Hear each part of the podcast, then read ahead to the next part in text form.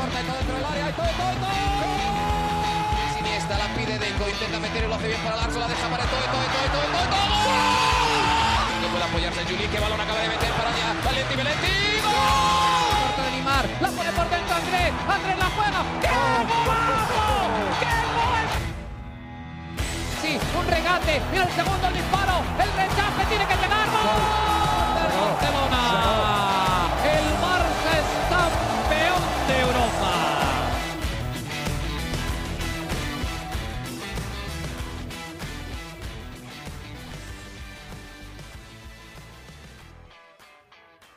Hola amigos de ADN Barça, bienvenidos a una nueva edición de nuestro podcast. Hoy nuevamente un lunes con todos ustedes. A pesar de que hay fecha FIFA, seguimos con más noticias del Fútbol Club Barcelona de la actualidad, pero más importante que todo eso es que fue también el cumpleaños de Mariana Guzmán y hay que felicitarla aquí en el podcast. Por supuesto, Mariana, ¿cómo estás? Feliz lunes y nuevamente ahora acá en el podcast, feliz cumpleaños para ti. ¿Cómo estás? Gracias Alejandro, bueno, muy contenta, otro año más, muy contenta también del cariño que, que recibí el día de mi cumpleaños, también por esta comunidad de ADN Barça y bueno, por todas las personas que, que nos siguen en el, en el Twitter, que siempre están interactuando, así que muy feliz de cambiar de dorsal con, con, este, con el cariño de las personas que, que nos escuchan, ¿no? A través de, de ADN Barça Pod y también de Barça Talk, ¿ok? Porque hay que También. decir que hasta en el, en el grupo de, del Patreon decían, bueno, yo te saludo desde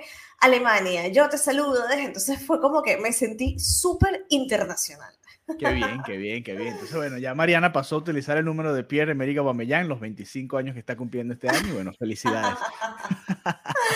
Gracias, Felicidades, gracias. No, felicidades no, te voy a, no seré yo la que te corrija.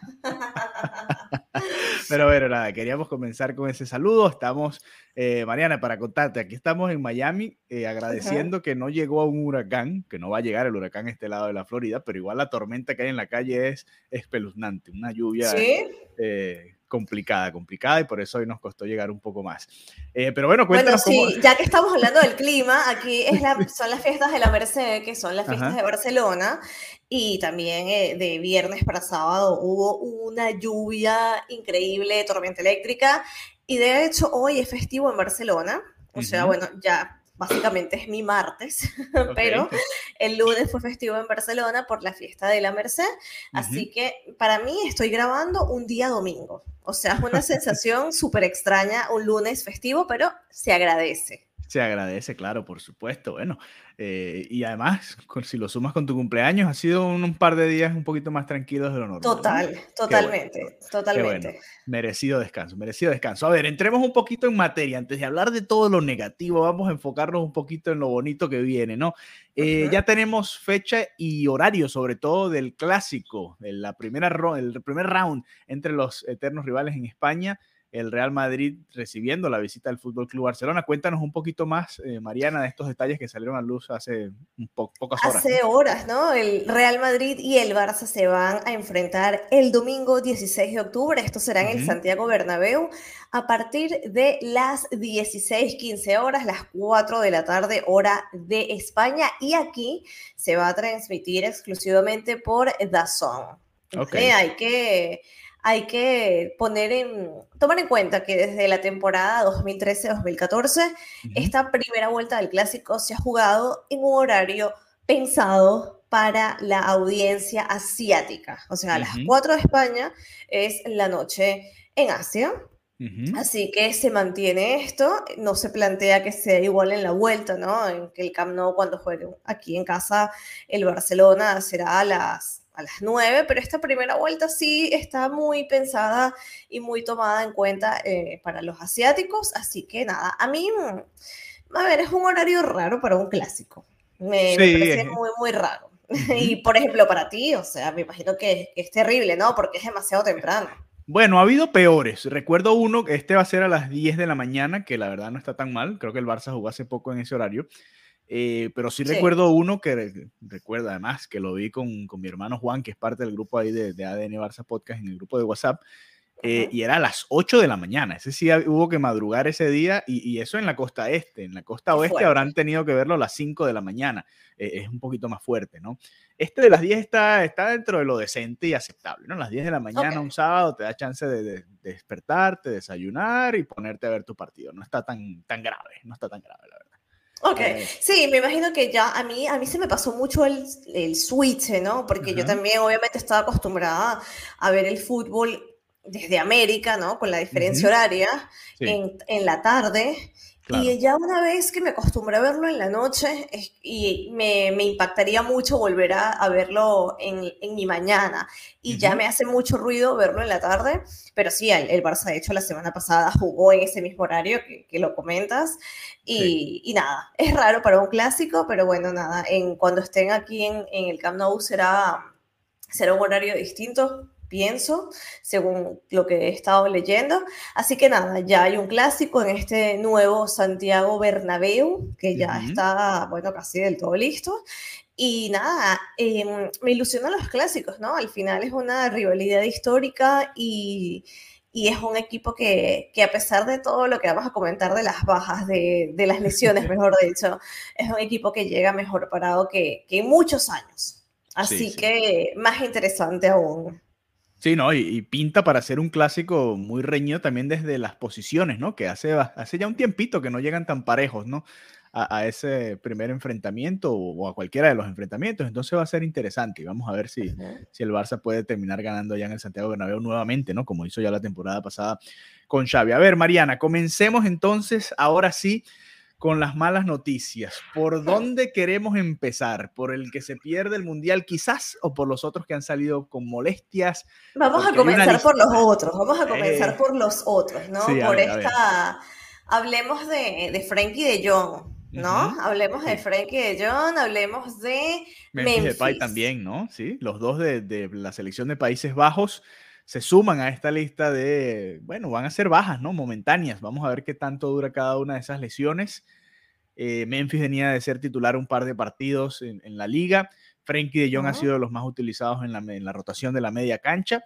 Y bueno, eh, se suman, ¿no? Esta serie de bajas que se han dado en la fecha FIFA, aparte de lo que es la naturalidad del fútbol de hoy en día, con tanta cantidad de partidos, los viajes de selecciones y todo lo que sucede. Pero bueno, por supuesto que, genera esa molestia porque además el Barça venía con un buen ritmo, ¿no? Llega la fecha FIFA que ya de por sí suele afectarle al Barça y si le sumas estas lesiones, un poco más. Sí, hablemos un poco del comunicado oficial, donde hablan con, con, detalle, ¿no? En cuanto a Frankie de Jong, tiene una elongación en el semitendinoso del muslo izquierdo, eh, como dicen, es baja y su evolución marcará su disponibilidad, mientras que Memphis sufre una lesión en el bíceps femoral del muslo izquierdo. Vale. Igualmente, su evolución marcará su disponibilidad, como lo acabas de comentar.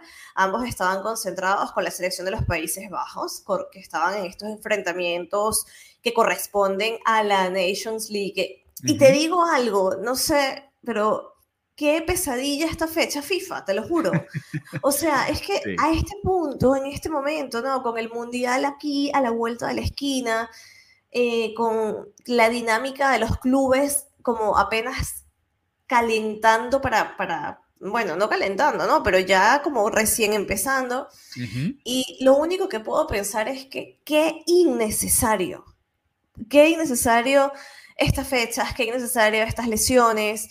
Y, lo lamento muchísimo, lo lamento muchísimo porque, ok, en el caso de Frankie de Jong, en el caso de Memphis, no pinta grave, pero eh, hay que hablar ¿no? del, del gran caso, que, que, ha sido el que ha acaparado los medios, y es por, por supuesto de Ronald Araujo, ¿no? Al final eh, es básicamente un, uno de los capitanes sentimentales del Barcelona, ¿vale? Porque si bien sabemos que no es un capitán todavía, tiene el rol y el respeto que de, un capitán y, se le acaba de complicar mucho a este chico, ¿no? De hecho, antes de que se anunciara, porque hoy en la tarde se habló de que sí se iba a operar, pero antes de que se confirmara que se iba a someter a esta cirugía, había muchísimo, muchísimo como alboroto en las redes, ¿no?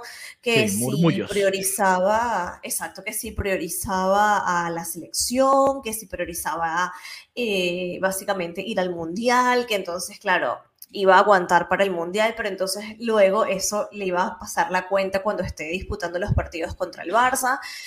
Y, ha sido complejo, ¿no? Ha sido complejo para, para, este, para este jugador que obviamente enfrentar una lesión es súper complicado y más cuando hay tanto ruido alrededor, tanto así que hace apenas unos minutos emitió un comunicado en donde explica, no se trata de preferir a o mi país o mi club, porque amo a los dos, ¿no? Sino simplemente se trata de un tema de salud.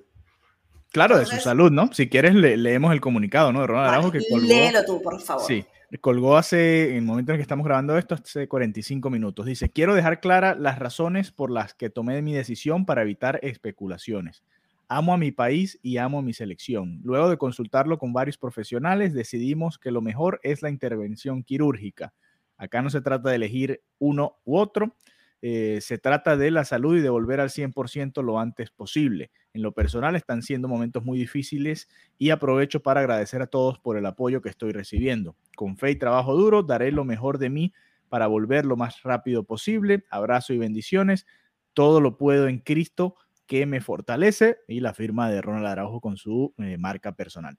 Eh, yo leo esto y me, me yo lo comparo como, es como comparar o preguntarle a una madre que cuál es tu hijo favorito, ¿no? Bueno, no, yo tengo mi selección y tengo mi club, ¿no? Y, y, creo que aquí, obviamente todos seguimos al Barça y, y tenemos la ilusión de que el equipo le vaya muy bien, pero también todos desde niños teníamos la ilusión de jugar un mundial, ¿no? Tener la oportunidad de representar a tu país en, bueno, ni siquiera solamente un mundial, una Copa América o cualquier tipo de competencia, ¿no? Entonces, eh, eh, yo entiendo los aficionados del Barça que se frustran con estas fechas FIFA, pero también la realidad es que las selecciones significan mucho para la gente, ¿no? Y para los propios jugadores. Entonces eh, es un poco de parte y parte, ¿no? Obviamente el calendario es absurdo, tanto el de clubes como el de selecciones, no, no creo que sea un problema solamente de la fecha FIFA.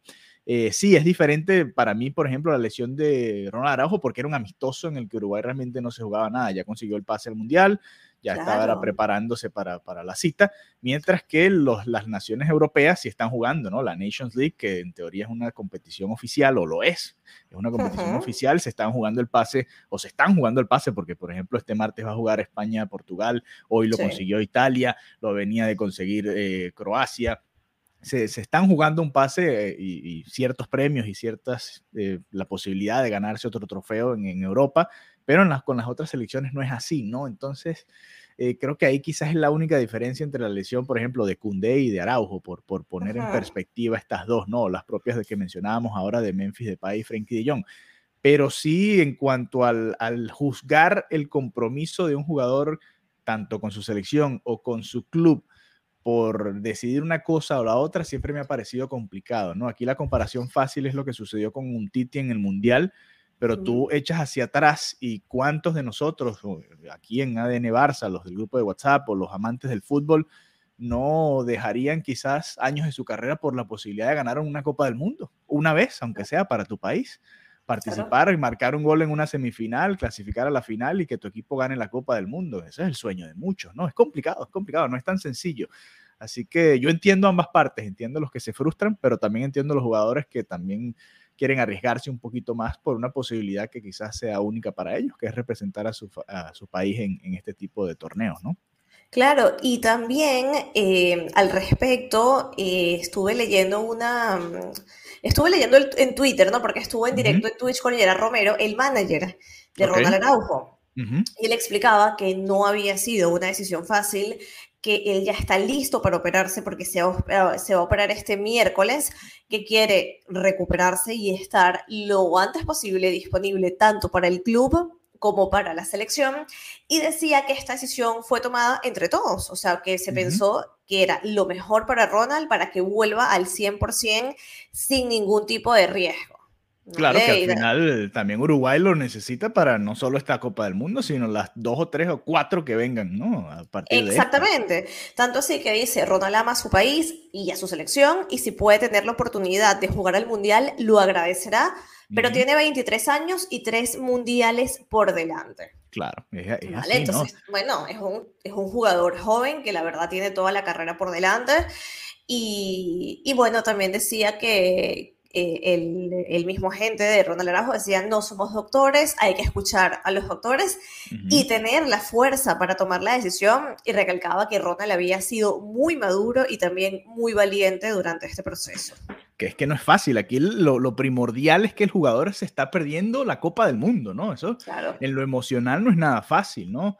Eh, y, y, también en lo mental te tienes que recuperar todo el esfuerzo que vienes haciendo por los años que dura la eliminatoria mundialista y los que cuentan antes, ¿no? Para prepararte, eh, para que llegue este momento y a 50 días, creo que faltan 50 y tantos para que llegue la Copa del Mundo, no puedas ir con tu selección o te lesiones, tiene que ser también muy frustrante, ¿no? Y creo que esa es la parte que el aficionado no, no termina de, de ver, ¿no? Por supuesto, todos los que seguimos al Barça queremos que el equipo esté completo, ¿no? Pero la realidad claro. es la que es. Los jugadores se van a lesionar y se podían haber lesionado en un entrenamiento también, ¿no? No juro tiene que suceder en un partido de fútbol. Sí, hay partidos que pareciera que no tienen sentido. Sí, que es un negocio el fútbol. Pues sí, lo es. Es un negocio el fútbol, por eso cada vez añaden más partidos y más copas y, más torneos y, más incentivos y, así va, ¿no? Eh, lamentablemente es el, mundo del fútbol en el que vivimos. Pero bueno, además de Araujo, Cundé, eh, mencionamos Frankie de Jong, Memphis de Pike, eh, Dembélé también salió con molestias, ¿no? Si mal no recuerdo. Y uh -huh. hubo uno que otro también que andaba por ahí con, con, con cierta situación, ¿no? Que creo, a ver si, si, lo recuerdas, Mariana, para darle sí, la. Sí, de todas maneras, eh, Dembélé ya está a las órdenes de, de Xavi. O sea, Del se club, reincorporó, sí. sí. ya está sano. Eh, así que por esa parte no, no hay preocupaciones por, por Dembélé, ¿no? Sí. Eh, así que nada, eh, como bien lo decía los lesionados, Araujo, Koundé, Fekir de Jong y Memphis Depay, ¿vale? Los que okay. han regresado sanos y, sanos y salvos son Lewandowski, gracias Dios mío, Usman Dembélé y Christensen. Ya estuvieron hoy lunes en la tarde, di, ah, bueno, básicamente disponibles a las órdenes de Xavi Hernández, estuvieron en la ciudad deportiva Joan Camper, ¿Vale? Así que, bueno, eh, básicamente lo que estuvieron haciendo fue recuperación en el, en el gimnasio, ¿vale? Okay. Dembélé el domingo eh, no, no jugó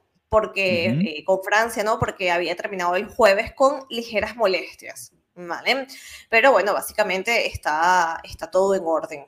Así que sí. Eh, lo veremos este sábado en bueno, contra el Mallorca, ¿no? Que, que viene este, este partido. Pero sí, tuvo molestias, pero no fue nada grave y ya hoy estuvo a la disposición de Xavi Hernández. Qué bueno, qué bueno, porque uno lee lesión muscular de Dembélé y dice, oh no, vienen todos oh, no, los flashbacks totalmente. negativos, ¿no? Como el TikTok, ¿no? Sí, sí, sí, eh, recordemos que, bueno, eh, Dembélé se, se había lesionado con la selección francesa durante la Eurocopa, Uh -huh. Una lesión complicada que también hay que decir que la selección tiene que indemnizar, ¿no? En el caso de, de, que se den estas lesiones, en el caso de Embelé, eh, esto le reportó al Barça cuando se lesionó en, en, medio de la Eurocopa mm, una ganancia superior a 2.7 millones de euros. Wow. ¿Vale? Sí, porque Entonces, es una cifra diaria, ¿no? Que ellos van calculando dependiendo de la cantidad de días que está lesionado. Siempre y cuando se superen uh -huh. los 28 días, o sea, no es que, ah, mira, me lesionó dos días, ya son 20 mil euros por día, siempre y cuando se excedan los 28 días, por ejemplo, en el caso de, de Ronald Araujo se ingresarían 20.458 euros por cada día que esté de baja. Bueno, y va a ser larga la baja de, de, Araujo, así que ahí se va a ingresar una, una cierta cantidad de dinero, ¿no? Bueno, lamentable, pero bueno, es, al menos una indemnización que hace la FIFA pues, precisamente por todo esto, ¿no? Eh. Parte del, del, negocio también es pagarle a los clubes en caso de que suceda esta situación. Mariana, para ir cerrando el episodio de hoy, me enviaste una información que me pareció muy interesante sobre la roja de Luis Enrique, que se va a jugar sí. este martes el pase al Final Four nuevamente de la Nations League y que me sorprendió a mí, no sé si a ti, en el juego anterior ante Suiza y salió con seis jugadores del Barça sí. eh, como titulares, ¿no? Hablemos un poco de, de, ese partido porque obviamente no, no es que aquí cegamos a la selección española, pero sí nos llama la atención que seis jugadores sí, mira, sean del Barça, eh, ¿no?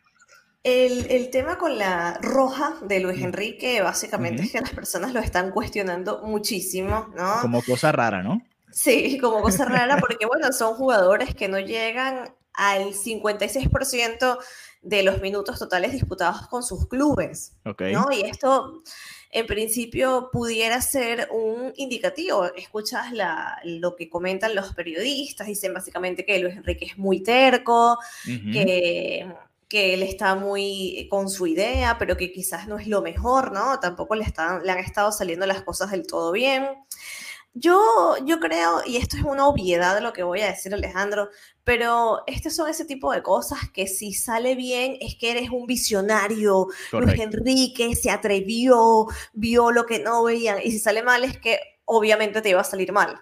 Sí, claro. Pues, entonces, ¿Cómo no viste que no iba, que iba a suceder? Exacto. ¿Cómo no? Si estos jugadores no tienen la continuidad y no y si no disputan minutos. Entonces, yo quiero darle un voto de confianza. ¿no? A, Luis Enrique, como todo en el fútbol y en la vida, o te puede salir muy bien o te puede salir muy mal. Bueno, yo creo que él también como profesional que sabe esto, verá si, si lo que él tiene en su mente se le va dando o no.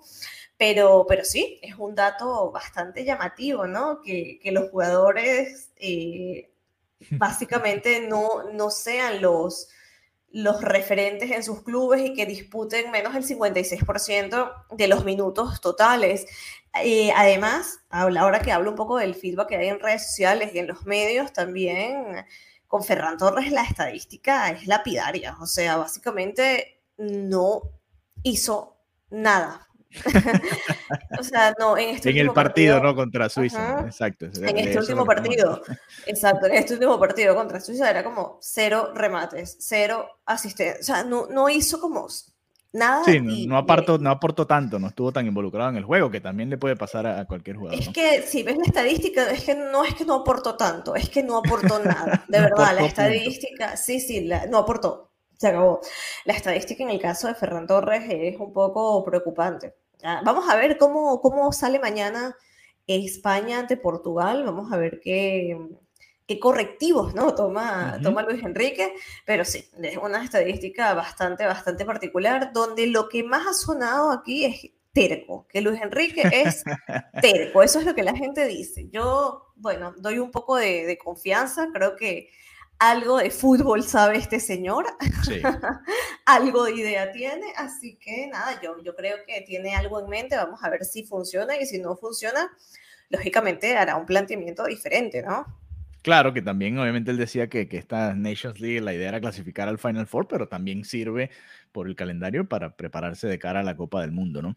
Eh, solo para cerrar el comentario con respecto a estos jugadores y la cifra del, del 56%, los jugadores no son todos los del Barça, es Eric García, Ferran Torres y Jordi Alba del Barça, pero también está César Aspilicueta del Chelsea, Pablo Sarabia del PSG, Marco Asensio, que juega muchísimo menos que todos los que hemos mencionado en el Real Madrid, sin embargo hizo una muy buena jugada y dio la asistencia para el gol, y Carlos Soler, que juega también muy poco con el PSG, con el Valencia sí era un referente principal, por supuesto.